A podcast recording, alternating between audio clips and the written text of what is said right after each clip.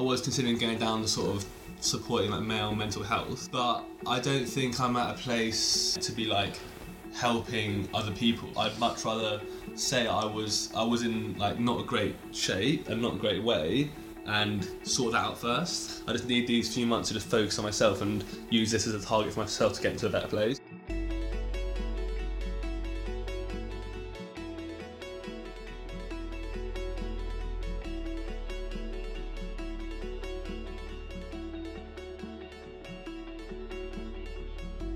My name is James Cura. This is Everything is Hunky Dory, a podcast where we spark the conversation about mental health. Each week, I'll be sitting down with a close friend and giving quality time to a conversation we may have never had. The more we can see, understand, and talk about mental health, the more people we can help. So, this podcast was started to get people talking, to show that you are never really alone, and even at your worst, you are still valued. The news last week that Caroline Flack had passed felt like a big moment to me. I'm sure, like many people listening to this podcast, I was someone who watched her on Love Island very regularly. And for someone so beautiful, successful, and loved to feel her personal life being subject to conjecture and torment is an all too familiar problem in a society so connected. We can't know how Caroline felt in the last few weeks, but I'm sure her closest people would have moved heaven and earth to be there for her. And this is maybe what we can take from this tragedy. We all want to help one another. Human beings are like that. We want to live by each other's happiness, not by each other's misery. If you've been hit hard by the news, as many people have, remember there is always someone to reach out to. You can text or call the Samaritans on 116 123. To have the support of a friend or family member is one of the most sustaining things you can have, and the person on today's podcast is one of those supports. Me and Josh have known each other since we were young kids, from tragic events such as watching skins and trying to act like the main characters, to going through some serious highs and lows together. It's safe to say we know each other fairly well. It's only until recently, though, that I in particular have been able to value his friendship on a higher level. As you go through stuff in life, it can sometimes be hard for a friendship to mature to the point where you can talk about anything, good or bad. But as our awareness of each other grew, I noticed how much I could and came to rely on him. And knowing he's just a text away gives me that next level of support, whether it be about work, money, or relationships. He is the kind of guy who will ask how you are and actually listen to what you are saying. So, in this episode, I wanted to take the chance to see how he was doing and give that support back to him. So, I lumped my mobile podcast studio over to his house. We ordered Domino's and we had a good old catch up. Okay, welcome to Everything Everything's Hunky Dory, the podcast about sitting down with a mate and getting down to the nitty gritty of stuff. Today we've got my friend Josh, someone who I've grown up with, who knows me in and out, and I'm hoping that today, after today, I will know Josh a bit better. So tell me, Go on. obviously this this the conversation from this podcast, the idea behind the podcast is to start talking about mental health. Um, between men, obviously, I mean, we're gonna get some girls involved as well. But it's nice to it's nice to start with with with people who stereotypically we don't talk about stuff. So, do you have you noticed in public life more thought going into mental health? I mean, I noticed recently a um a advert on Spotify Yeah. it was a spot, an advert where they started saying about how like they were like, "Oh mate, are you okay?" Um, and then there was a he was like, "Yeah, I'm fine." And there was a grizzly bear on his back. He was like, "No, mate, are you okay?" And then he was like, "Actually, mate, I do need to talk." And it's like I thought that was a really good way because you know a lot of people our age that's that's our demographic. Spotify is kind of you know what is it? It's, it's, it's students and sort of young professionals. Um, but yeah, have you seen anything? Have you seen anything recently where you could sort of say, "Oh, there's, there's more." It's becoming more of an agenda. it's definitely been noted more in the in like the in the public eye and like public figures will refer back to it more and speak out more and I think obviously social media is having a big influence which I'm sure we'll get onto.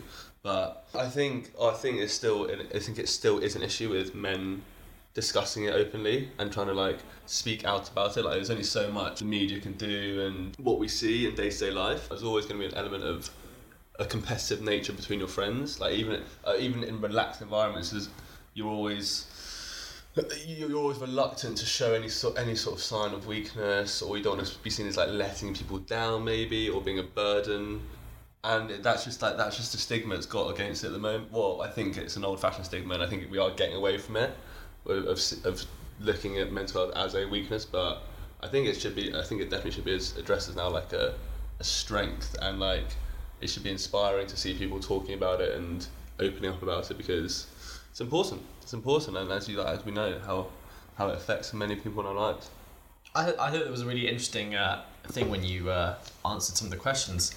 Um, you said how you actually get a buzz out of hearing about someone else's success, Mm. which I think is a really honest and kind of like pleasantly surprising thing to hear from someone because I, I, I can I could probably assume that a lot of people maybe not with their best friends because you, you, you have you know that that draw to your best friends but a lot of people would sort of base someone else's success and look at themselves and go well that's a negative for me because I haven't Yeah. had that success Yeah, I why mean, do you why do you think you look at them that way I think firstly is that I like that, that feeling you get when you like I don't know if you win a sports game or I don't know if you like win a bet in a casino like that that feel that adrenaline buzz I get I generally get that and when I hear like if my friend got a promotion or if my friend like got a new girlfriend or if they had like they had a, a successful achievement in their life and I do get that feeling of like excitement um, and I think I, I think I am just quite a sort of friend orientated person where I care a lot more about their well being than my well being, and I don't really acknowledge how I'm doing most of the time, and I'll be more focused on how other people are doing, like family and friends included. so if someone asks you how you are My you- natural reaction would be I'm, I'm fine. and then you'll ask how they are because Exactly, it's away. easier to talk about how they're doing and then you can almost you can have as deep a discussion with someone talking about them Yeah. than about you I would enjoy hearing more about other people and what they're up to rather than talking about what I'm up to, really. And I'm, I'm, I'm all, I am always quite, not reluctant, but it'd always be like in second place in the conversation, and I'd, I'd actively let the channel it that way. why do you why do you think you don't get onto you I think it's it's a weird one. I think it's definitely changed over the last since like five six years, coming from sc- from maybe from like leaving school uh, since then, where I just kind of I guess I don't want to like be discussing how I'm doing because I get I do have that competitive nature still probably, and I am probably uh, like subconsciously comparing me to how people are doing, and like I think there's I think there's a confidence issue there now. Like you can put on this I put on this big like bolshy like confident exterior, but I think deep down I, I do have like insecurities and and like things will get me sort of bogged down a bit. So then if I'm not talking about myself, I'm not I'm not sort of entering any of those issues. yeah in a way what i've noticed i'll do sometimes is if i really don't want to talk about me or, or get deep into me i'll actually be overly confident and try and like ki- kind of be the centre of attention but mm. in a way that doesn't make the topic of conversation me Yeah. it sort of just means that i'm It's like, like, a physical energy. yeah yeah rather- yeah and it's like a look at not look at me more instead of listen to me. yeah yeah exactly The class clown. exactly but then have you have you noticed that within yourself Yeah, yeah. I mean, I think we're we're, we're, we're worse than each other. Like just being kind of like that showy off nature gets gets the crowd going. yeah and but we're also- not actually having to like eh, like show any of like our feelings and how we're doing. who would you say is the people because when you're in a relationship naturally you're drawn to be able to sometimes you know not all the time sometimes you have, it's hard to talk to that person as well but sometimes it, that person is your person you go to Sure. do you find now that you have th- someone who you can still go to or is it is it difficult to then find a moment to talk Um, I've definitely opened up new conversations with different people since since the breakup, and I've I've talked more openly about how I'm doing to more people, which I think is, is, is actually a step in the right direction for myself. Um, but I wouldn't say I've I wouldn't say I've found more people to talk to. I'd say people who I was was already speaking to. I've I've definitely gone a lot more deeper into how I'm how I'm doing. Because I did. I, I mean, I went like it's now been like three four months where I'm like okay, I need to address how I'm how I'm doing. So I haven't I haven't like even be, begun to tackle it yet. Um, and I think yeah, as you said, talking is just is like is is the cure for me at the moment, or it's or it's the it's the helping mechanism. Overall, I'm like I'm happy. I'm happier, um, but I'm happier because I'm now like trying to channel my thoughts in a more healthy way. It's basically come down to a stage where I, I need to be completely honest that I'm like I'm not okay with the situation, how it's making me feel when I do think about like what happened, Mhm. um, and it's kind of be, there's a lot an element of like beating myself up quite a lot, um, and there's sort of a lot of regret there and like mistakes were made. But I just need to now just use use the whole new year to kind of focus on myself now and stop kind of just putting it to the back of my back of my head. But I just need to kind of be completely honest with myself and be more open with people. They're my kind of two my main priorities for the new year. Do you feel like sometimes um, I think a lot of people find this is that rather than dealing with something, it's easier to self-destruct Mm. because you're not having to face the the negative reality of it because self-destructing just is just it's just easier. It's It's easier, to i know it's easier to you know I, personally I'll, i start smoking when i start getting stressed and you know having emotions. I'll, I'll just be like fuck i'll get back on, sm- on smoking because it's an easy thing for me to sort of direct my energies towards Yeah, yeah, yeah. Right. And you don't have to think about it really as well. It's, Yeah. just, it's just like your go-to destruct switch on. so that's that's why yeah dr- drinking Yeah, and for me it's yeah for me it's drink. Then when you have a few pints, it kind of those as you said those sort of feelings go away. So you think, oh, maybe I'm getting better, and maybe things are looking up. And then next day you're like, oh no, I'm I'm, I'm when I'm kind of sober again. It um it just hits you twice as hard. can i ask you a really random question hit me? Have you ever taken a like a drink of alcohol, but a bigger drink because you knew you had like emotion in the belly? I know there have been times where because I've been upset, I will have two or three gulps of like a pint instead Yeah. of one because I know. Just trying to get rid of something. Yeah, yeah, and it's yeah, filling up because emotion does come from the it, like, From it the gut. manifests in the gut. Yeah, yeah, yeah. That's why you eat, overeat, and you drink and all that stuff. And I noticed within me, it was so weird. Like I would definitely, when I you know was out at the pub and feeling down, I, I would just drink a little bit more, a little bit quicker, because then I knew it'd be able to shut down that thing about me. Yeah, it's a weird one, isn't it? Because when you, because sometimes like when you drink to celebrate as well, those emotions are heightened, aren't they?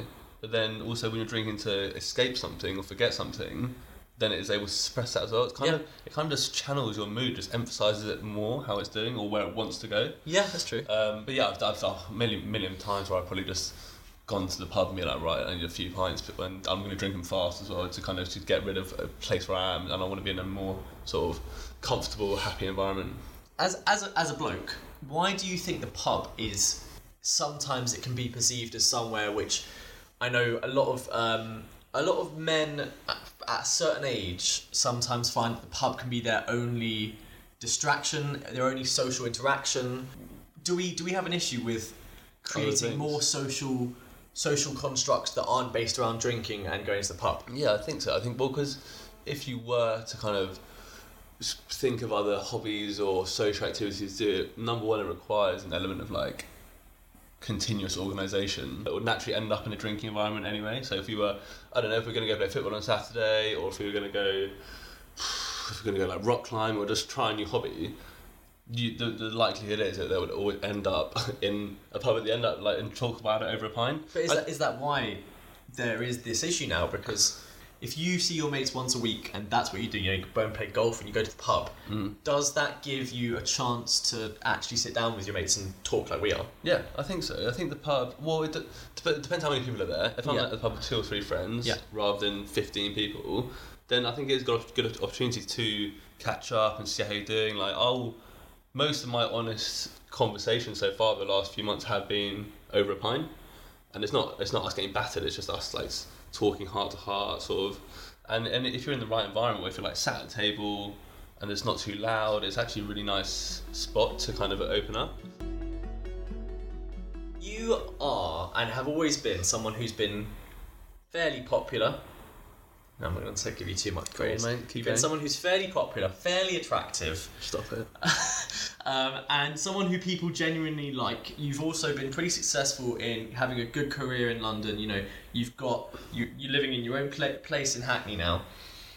A lot of people would look at you and go, "You're stereotypically someone who, if you saw on Instagram, they would go, God, this guy's got the perfect life." Do you feel like um, you ever have to project a certain image based on who you are, as in because you are you you know you're you're the kind of character you are. You're very confident in with around your friends and around probably work colleagues as well. One, do you ever have do you ever have to keep up those appearances? And two, in all of this good stuff, you know, you've got a great family system. You've got some very supportive brothers and stuff like that. Yeah. How how did you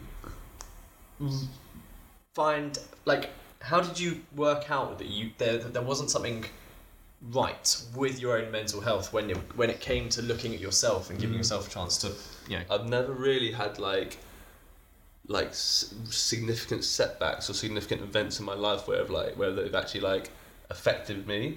Um, obviously, I've had sort of family members passing away and whatnot, and like you kind of you learn to like deal with them and you live with them. But like I think what the recent event and my first like big breakup where it's actually been like, oh god, this is actually something that's really hit you and it's affecting you like on a day to day basis. That's when you have to like stop and check yourself and be like, oh, you're not okay. Um, and then like there'll be sort of there's times where you're sort of you- you're just like you go through hours or days where you're just sat down and sad and crying and then it's like you need to address this you need to do something about it you can't just continue just like moping along and feeling sorry for yourself and not actually sorting it out so I think I think that that was that key event was the time where I was like okay let's let's kind of let's act on this. Did you notice other things in your life that weren't how you wanted them to be as well as you because I, I noticed in myself that a breakup did stir up a load of things that I'd been mm. you know suppressing. Yeah.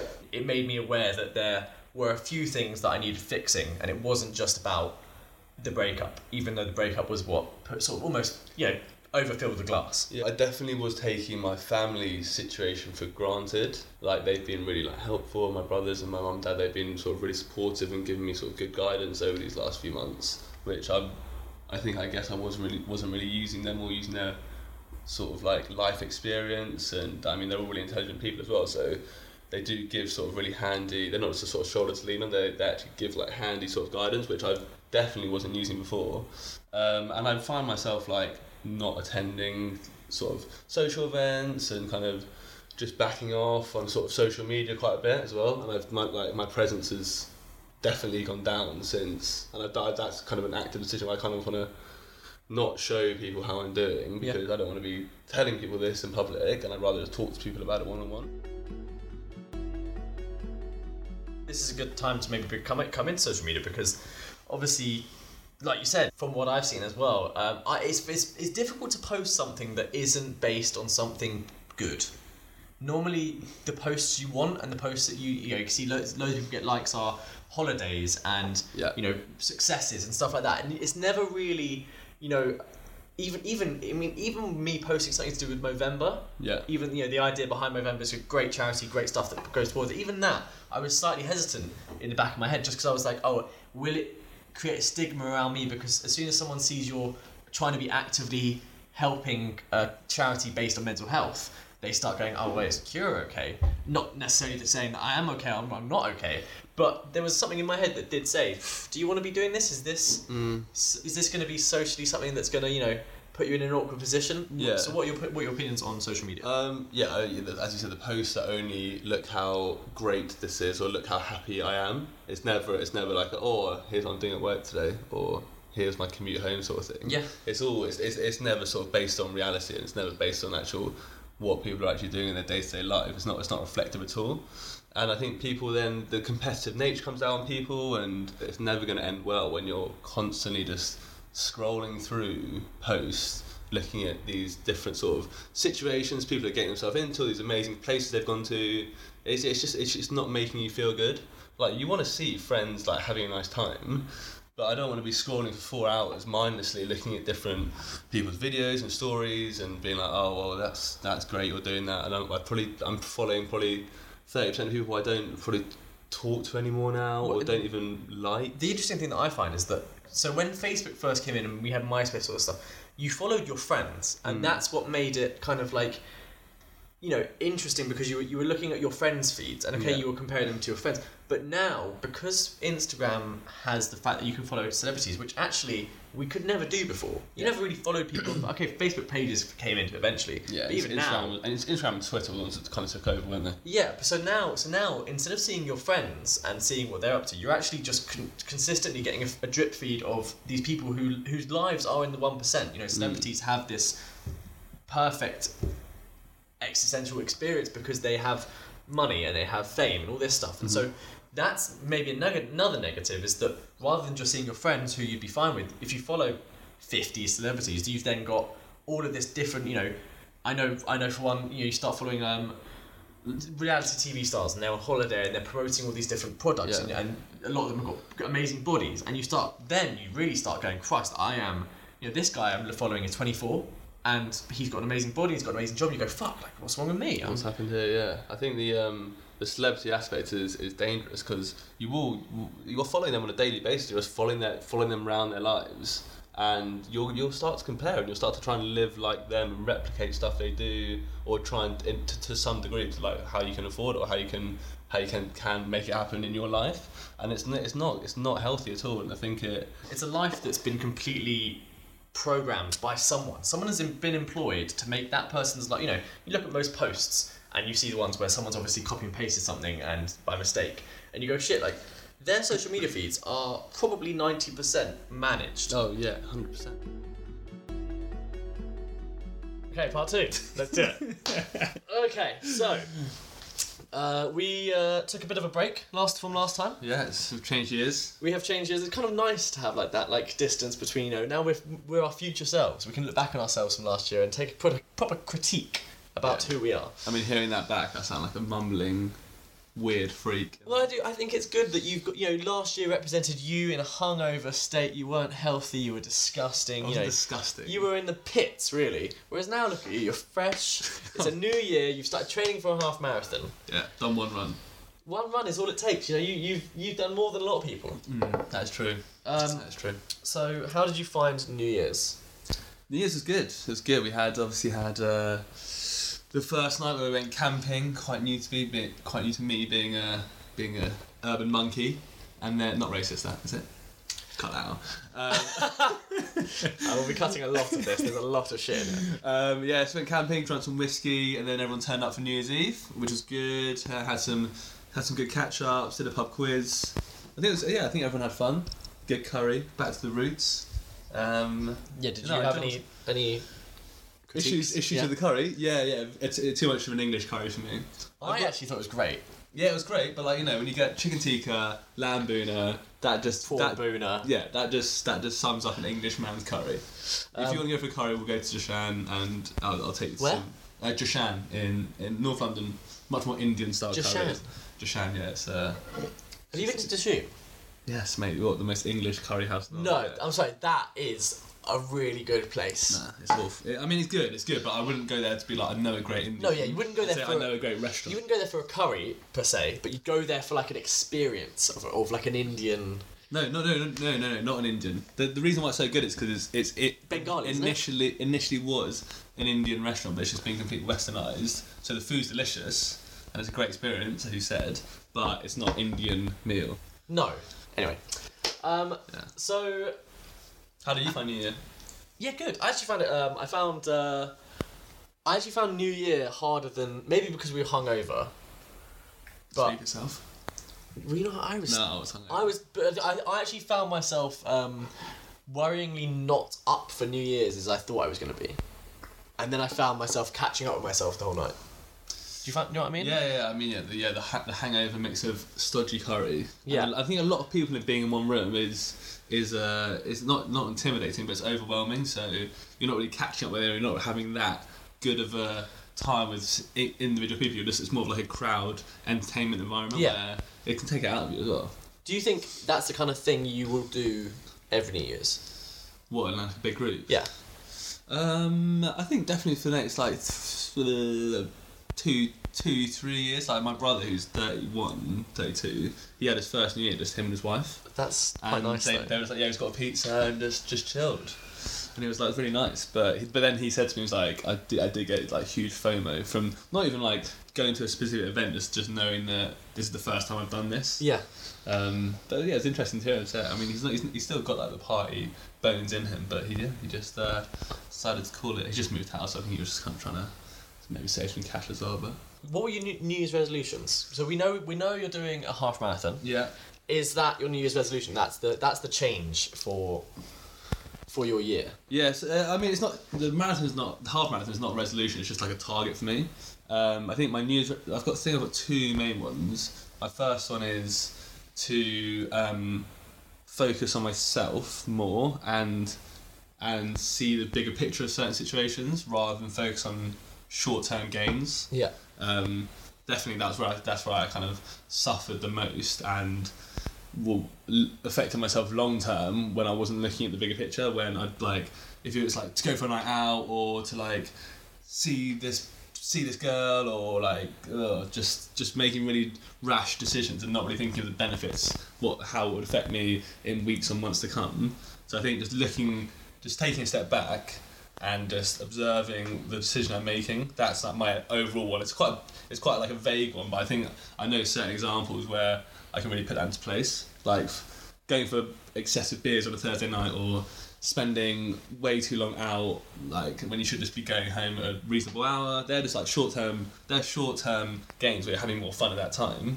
But I think it's I think just being like, look, Josh, come on, 26 years old now, 26 next week, um, and just and just like realizing what the effects could ha- could happen later on in the line. Do you think you do enough for yourself? Do you think you do you think you give yourself enough time to do something that's purely for you that you could do on your own? Do you find yourself doing stuff on your own that hmm. much? Apart from now you're running. Yeah, no, I don't. I don't do. I try and do as little as possible on my own because I don't like. I don't like my own company because I just because I'm now at stage now where I just think and think and think. Yeah. And it is. It's not healthy for me, and I.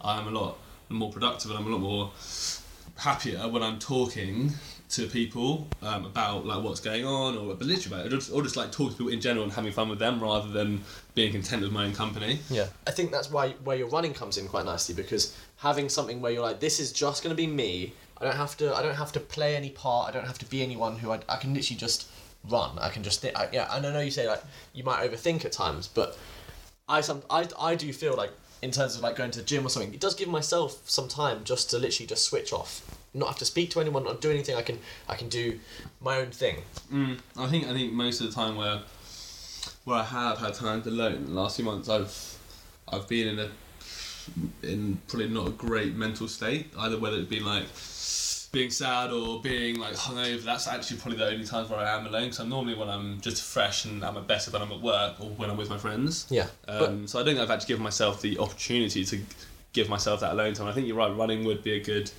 a good time to just like erase any sort of negative thoughts or negative thinking. Um, but I think actually I found myself yesterday. I was like, I'm not actually thinking about anything on the run, but I am feeling good. Yeah. I'm feeling like I'm feeling a lot clearer. And I'm feeling, but I wasn't being, I wasn't like processing thoughts. But it'll be interesting to see how the next few months go. Definitely. Well, I know, you, and, and like uh, just switching to to the to your run could be a good opportunity to do something for you know charity, throw something out there. I was considering going down the sort of supporting like male mental health Yeah. or but I don't think I'm at a place yet to be like helping other people. Yeah. Um, I, I'd much rather say I was I was in like not a great shape and not a great way and sort that out first. Because my, my, my ultimate ambition is if this goes well, is to then train for a full marathon. So if I do this and then I train for a marathon, then that, that's when I can start actually like benefiting others. But I just I just need these few months to just focus on myself and use this as a target for myself to get into a better place. I think that's a really good um, thing for anyone to hear, really, because I think a lot of people can get confused, where like in trying, like they may have gone through something with their, with their own mental health, and then they start they start going, okay, well, let me try and help other people Yeah. instead of helping myself. Hmm. And if anything, you've, it's a really mature thing to say, you know what, I kind of need to do me for a little bit before I then start Thinking- giving back. Exactly, yeah. And that, I think that's what got me into more of a closed mindset was focusing too much on other people to start with when I was always like deflecting questions and not really exposing of how I'm doing. That's where I can't, that's probably that could be a factor of how I got myself into where I'm at now. Um, was was just not acknowledging how I'm doing. So I, de- I definitely like do want to do like supporting charities in the in the future. But yeah, I just think get yourself get yourself back on track and then uh, then you can start doing things for other Yeah. people. so obviously a lot of like a lot of a lot of stuff has been um, said and spoken and wrote, written about in terms of a person's childhood can sort of like they can carry their those aspects of their childhood throughout their lives and I know in a lot of people it can be something that only later in life will they be able to figure out and therefore be able to learn the stuff that they could have learned earlier about somehow how their childhood was affected.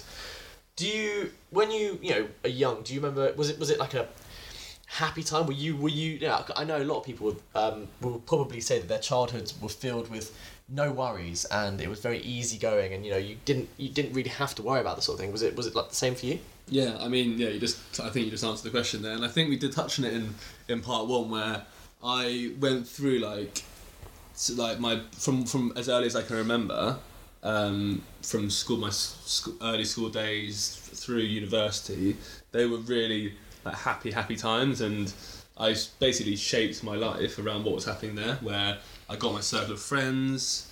I established what I enjoyed and what I didn't enjoy, my hobbies, and then I just kind of went from there. But but the downside of that was that it was all kind of it was put on a plate for me, and being fortunate enough to be able to go to a good school and then go to university. But then when you go into real life, it's like hey, now it's a much more of a DIY process, and then finding out that oh, you've actually got to like put a shift in to maintain those maintain those hobbies and maintain those friends. Um, and I think yeah, I think it's definitely hit um, it's definitely hit me in terms of like how to kind of sustain those in the last year or so when I was like being like completely independent essentially. Um, but no, I, I, I definitely grew up like very happy and content and uh, just like yeah, just excited, like curious and excited about life, hundred percent.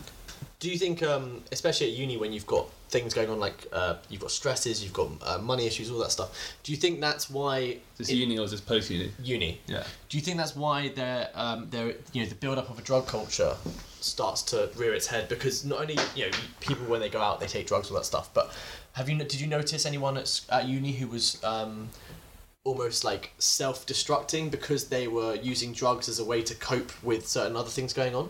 Did anyone have any any like negative experiences with that? Yeah, I mean, there's yeah, there's, there's, there's a lot of people in my friendship group, and I mean, like myself included, to be honest, at times where they'd they'd like experiment with drugs or they'd use drugs regularly to f- cope with slash forget like stuff that's going on in their life and to kind of deal with how like how they're gonna like just facing their demons basically Yeah. and and like the longer you put it off and like uni is a real big bubble where you can live in that bubble and kind of escape it for essentially two three years um and it's yeah i mean it's interesting to see like the paths people are taking now like those people um uh, in like in, in, in like well in like the post uni life where you can't, I mean it's impossible you, you just have to face it and you have to just get on with it now because there's like there's no there's no sort of unless you're just living off your parents there's Yeah. no there's no literally there's literally no way to survive um, but yeah I mean there was definitely there was definitely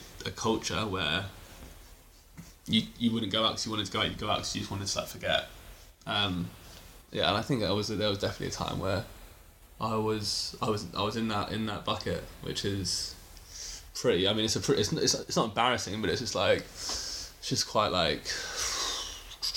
I'd actually say it's more like a like a pathetic sort of out outlook on life, where it's like I'm acting like I've like seen it all and sort of been there and done that. When like mate, you're like 20 years old and you think you're the world's coming to an end. You're just being you probably just like gone through like a breakup or you're like having a hard time with work or something. Or just um, or maybe there was just like the anxiety of like about to face real life. I actually can't put my finger on why I was, but I did go through like a quite bad phase at uni, and then that's just kind of made me sort of a lot more aware of what I do put in and put out of my body, sort of thing. Did you do you think because it was sort of around the end of uni when you got into your probably biggest relationship to date? Mm. Do you think that gave you like a stability that Halfway you, through uni. Was it halfway through? uni? Yeah, yeah, yeah. Do you think that gave you a stability that if you hadn't had that, you'd have maybe maybe continued?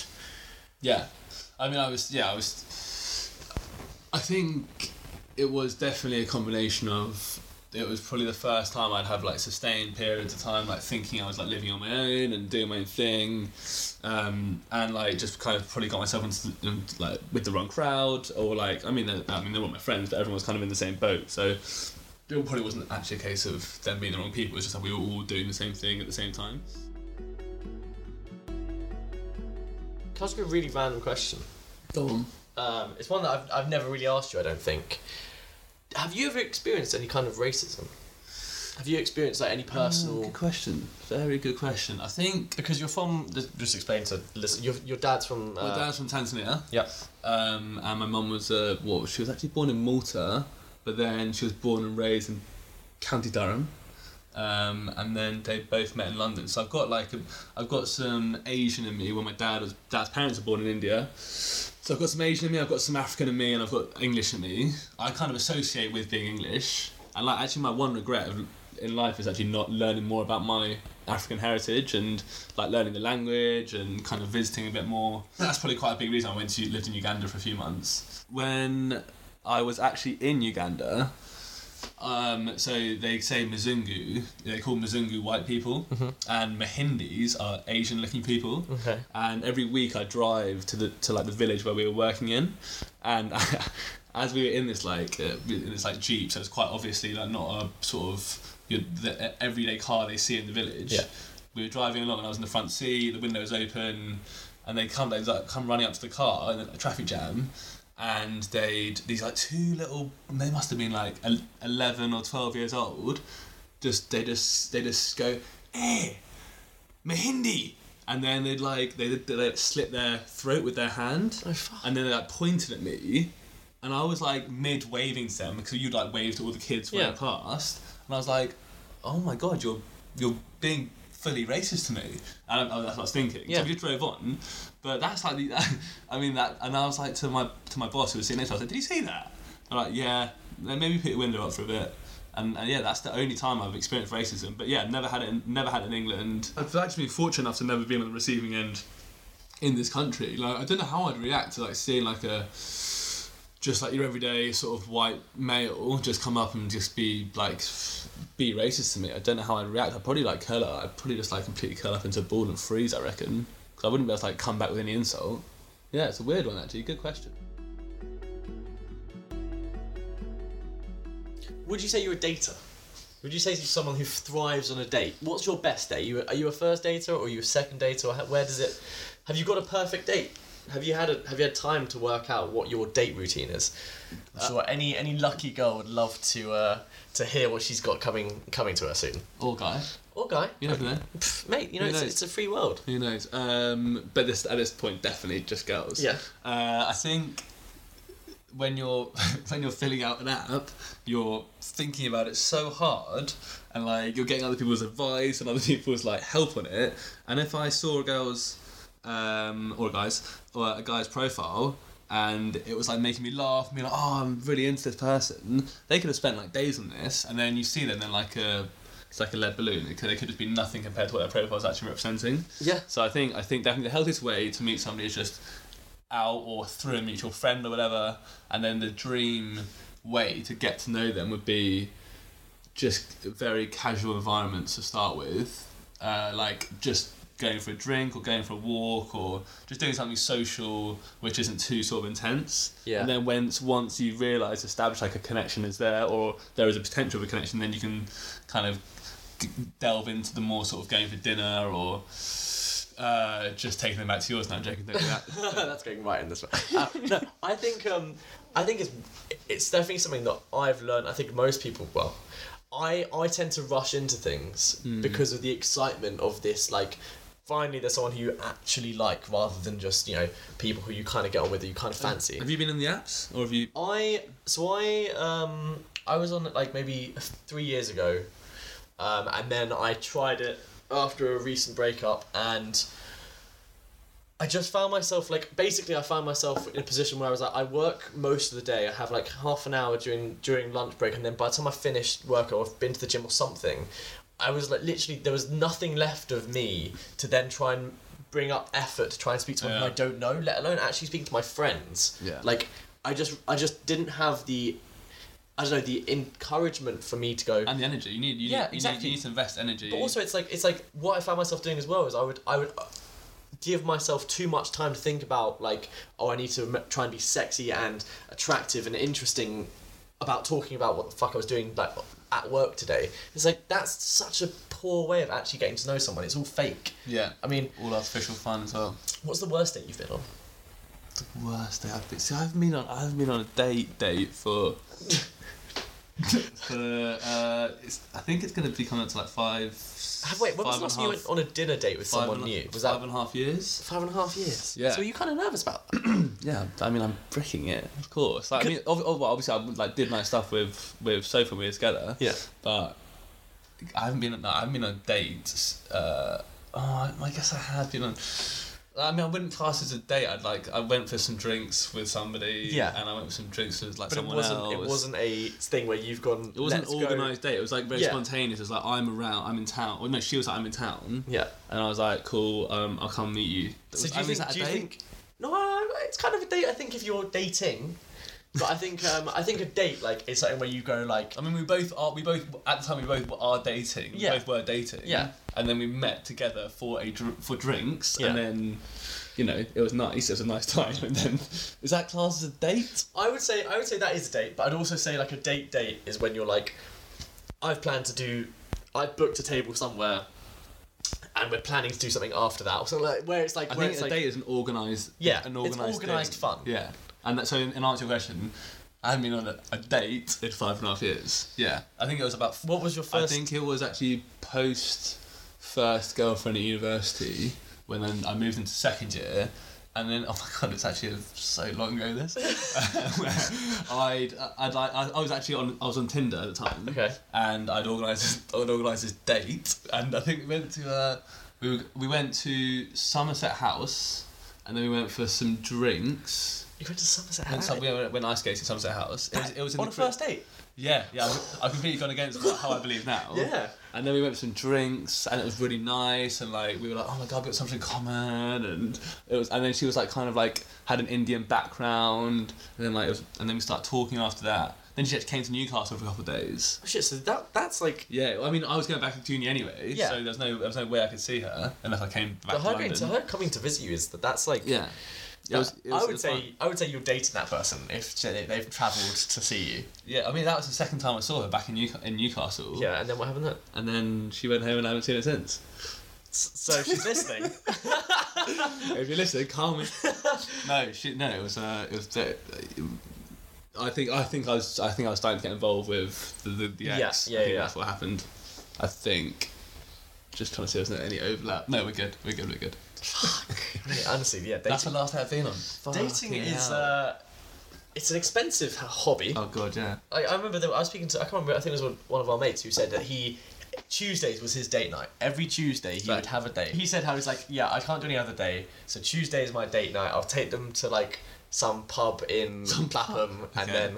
Um, but I was like, "Fuck, every Tuesday, that's your like, and I'm like, in some ways, I'm like, that's kind of nice because it means you're consistently getting through, like, because you kind of do have to date a few people to kind of see what you want Yeah, that kind of thing.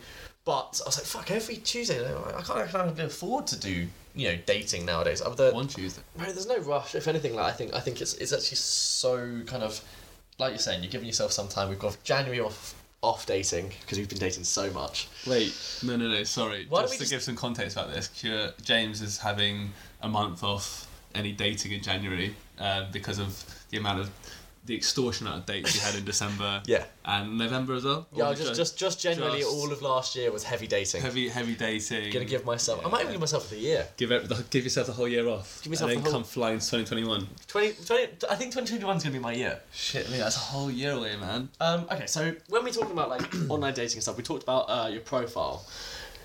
Do you think you've got any insecurities? Is that uh, anything anything that you sort of like worry about about your own personal appearance or or maybe even your your you know your um, personality? Anything that you kind of worry about? Um, I don't know because like I'm definitely not. I'm hundred percent not. No one's perfect, and I have a lot of shit wrong with me inside and out. Like I've got quite an awful like body, and but I, but it's never like affected me. Like I've got like I've always had the old man boob syndrome, and I've had a bit of a belly and stuff, and it should like through school and through uni, like it, it never really directly like had an impact on like my behaviour or my mood. Um, so I guess that is an insecurity where like I'm aware that it's there, But it doesn't affect you. but it doesn't actually affect me. I mean, I definitely should do something about it. Don't get me wrong. Um, Where do you think your confidence comes from? Because there is there is there, there is a, a confidence that you portray to people, and it, it's a natural confidence. Well, I think that's where people get on with you because it, it seems it seems authentic. Do you did you have you always had that? Have you always been able to sort of walk into a room and and you know chat to anyone and be confident around people?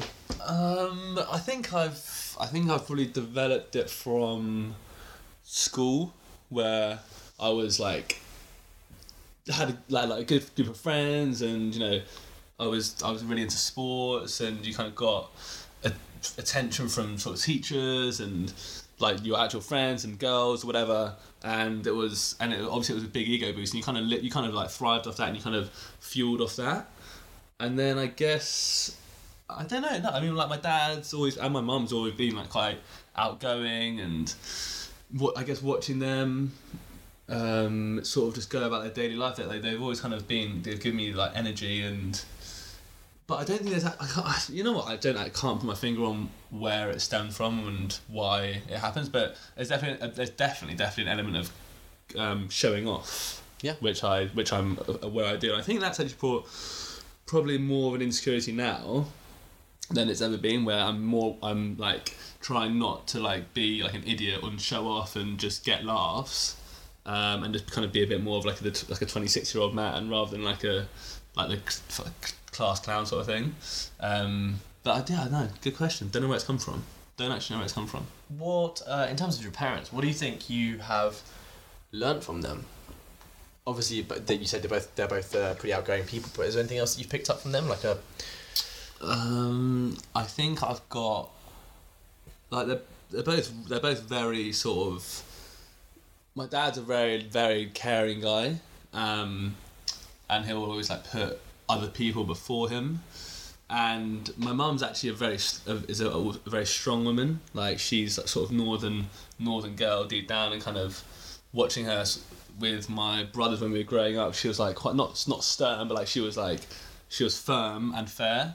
So i think the combination of a sort of caring and sort of firm parenting has kind of brought me up in a sort of way where I've got this. I guess I've got a sort of a much clearer awareness of the people around me, um, which may have which may have kind of been a factor as to why I'm why I'm feeling quite low recently because I've been too conscious of other people.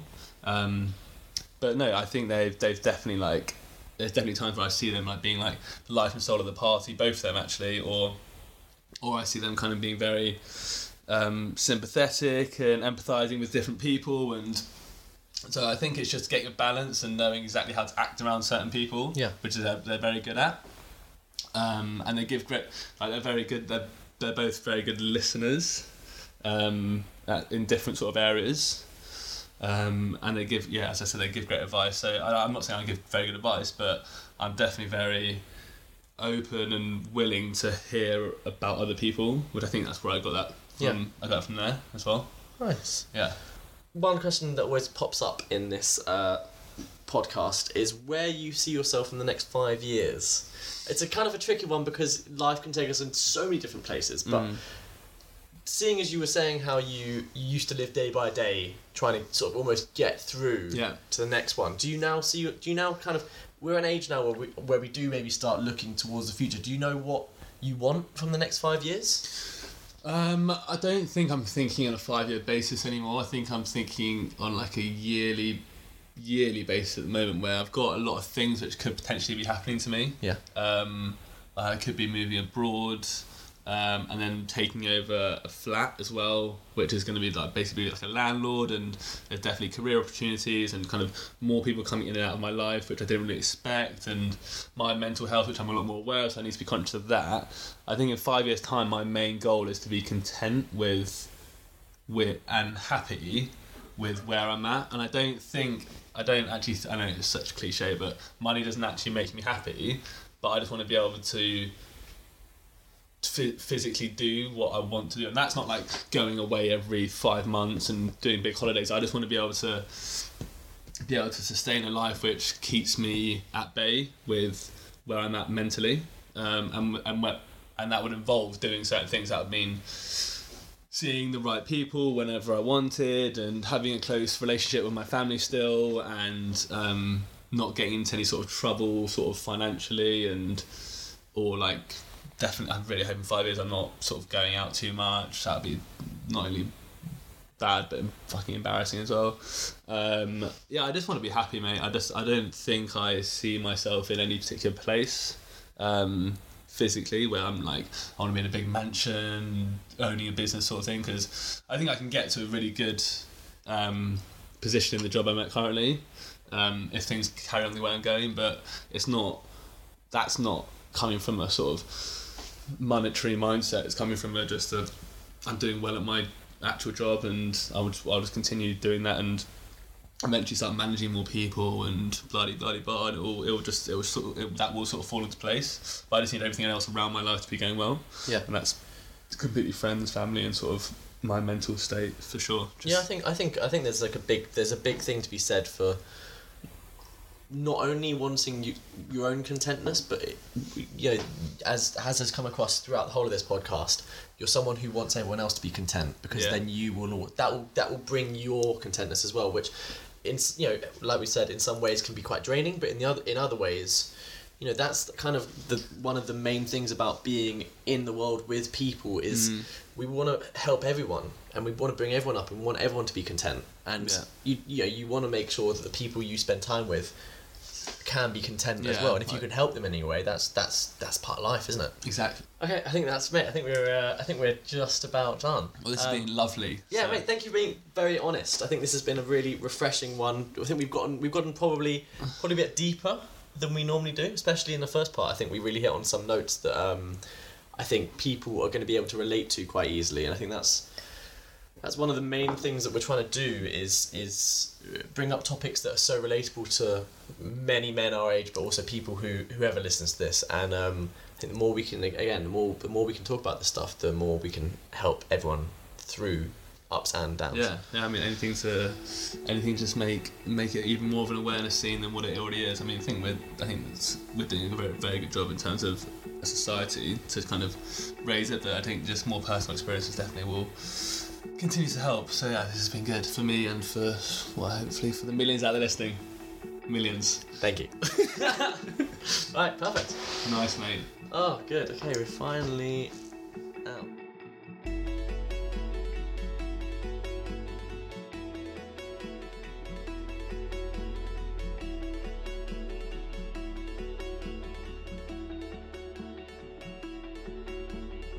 Thanks for listening. I hope you enjoyed listening to it as much as I enjoyed making it. If you did enjoy it, you can give us a subscribe or a review, and you can follow the podcast on Instagram or Facebook at Hunky Dory Pod.